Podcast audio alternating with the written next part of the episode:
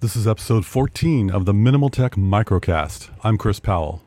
My personal and professional technology devices have changed significantly over the past four years, but one item has been a constant, faithful companion to my digital productivity.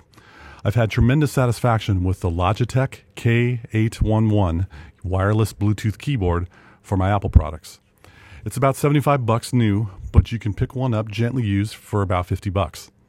An overnight charge with a micro USB cable yields about a month's use between charges.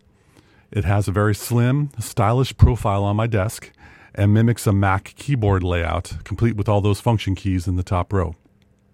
What I really like about the Logitech K811 is that it contains three Bluetooth connections for my devices. I have Bluetooth connection number one connected to my desktop computer. Bluetooth number two is paired with my iPad Pro 12.9.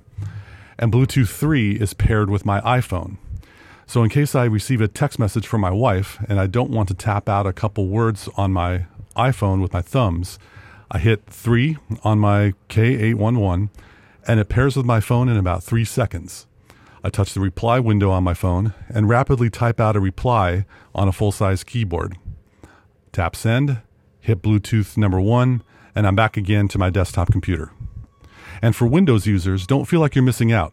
Logitech has a K810, 810 model wireless Bluetooth keyboard, which contains a Windows logo key and all the F keys to utilize to your heart's content. Same price point. It's about $75 new and about $50 newish.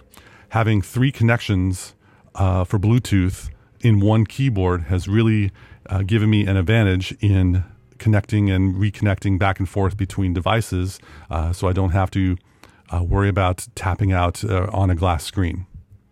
Thanks for taking the time to listen. If you'd like to hear more, check out mnmltek.micro.blog. That's M N M L T E K. I'm so minimal, I don't like vowels that much. I'll see you next time.